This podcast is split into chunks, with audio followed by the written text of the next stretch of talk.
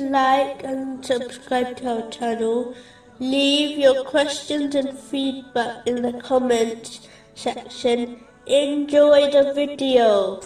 Moving on to chapter 33, verse 55. And fear Allah.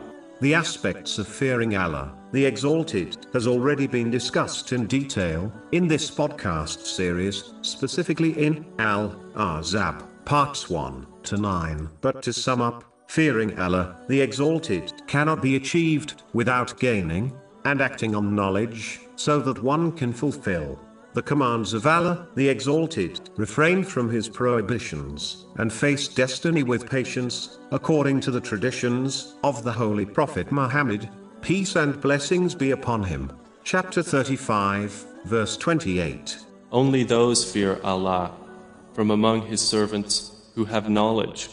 In a narration found in Jami at Tirmizi, number 2451, the Holy Prophet Muhammad, peace and blessings be upon, advised that a Muslim cannot become pious until they avoid something which is not harmful to their religion, out of caution that it will lead to something which is harmful.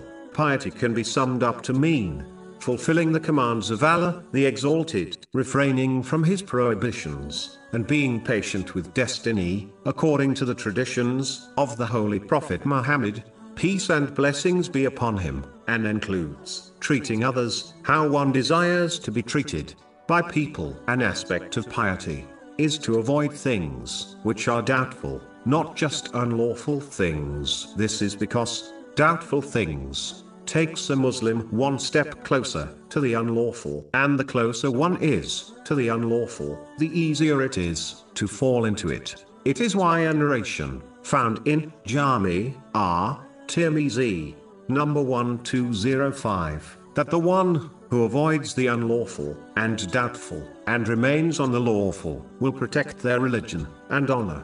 If one observes those who have become misguided in society, in most cases, it occurred gradually, not in one sudden step, meaning the person first indulged in doubtful things before falling into the unlawful. This is the reason why Islam stresses the need to avoid unnecessary and vain things in one's life, as they can lead one to the unlawful. For example, vain and useless speech, meaning speech which derives no benefit, nor is it a sin, often leads to evil speech, such as backbiting, lying, and slander. Whereas, if a person avoided the first step, by not indulging in vain speech, they would avoided evil speech. This process can be applied to all things which are vain, unnecessary, and especially doubtful.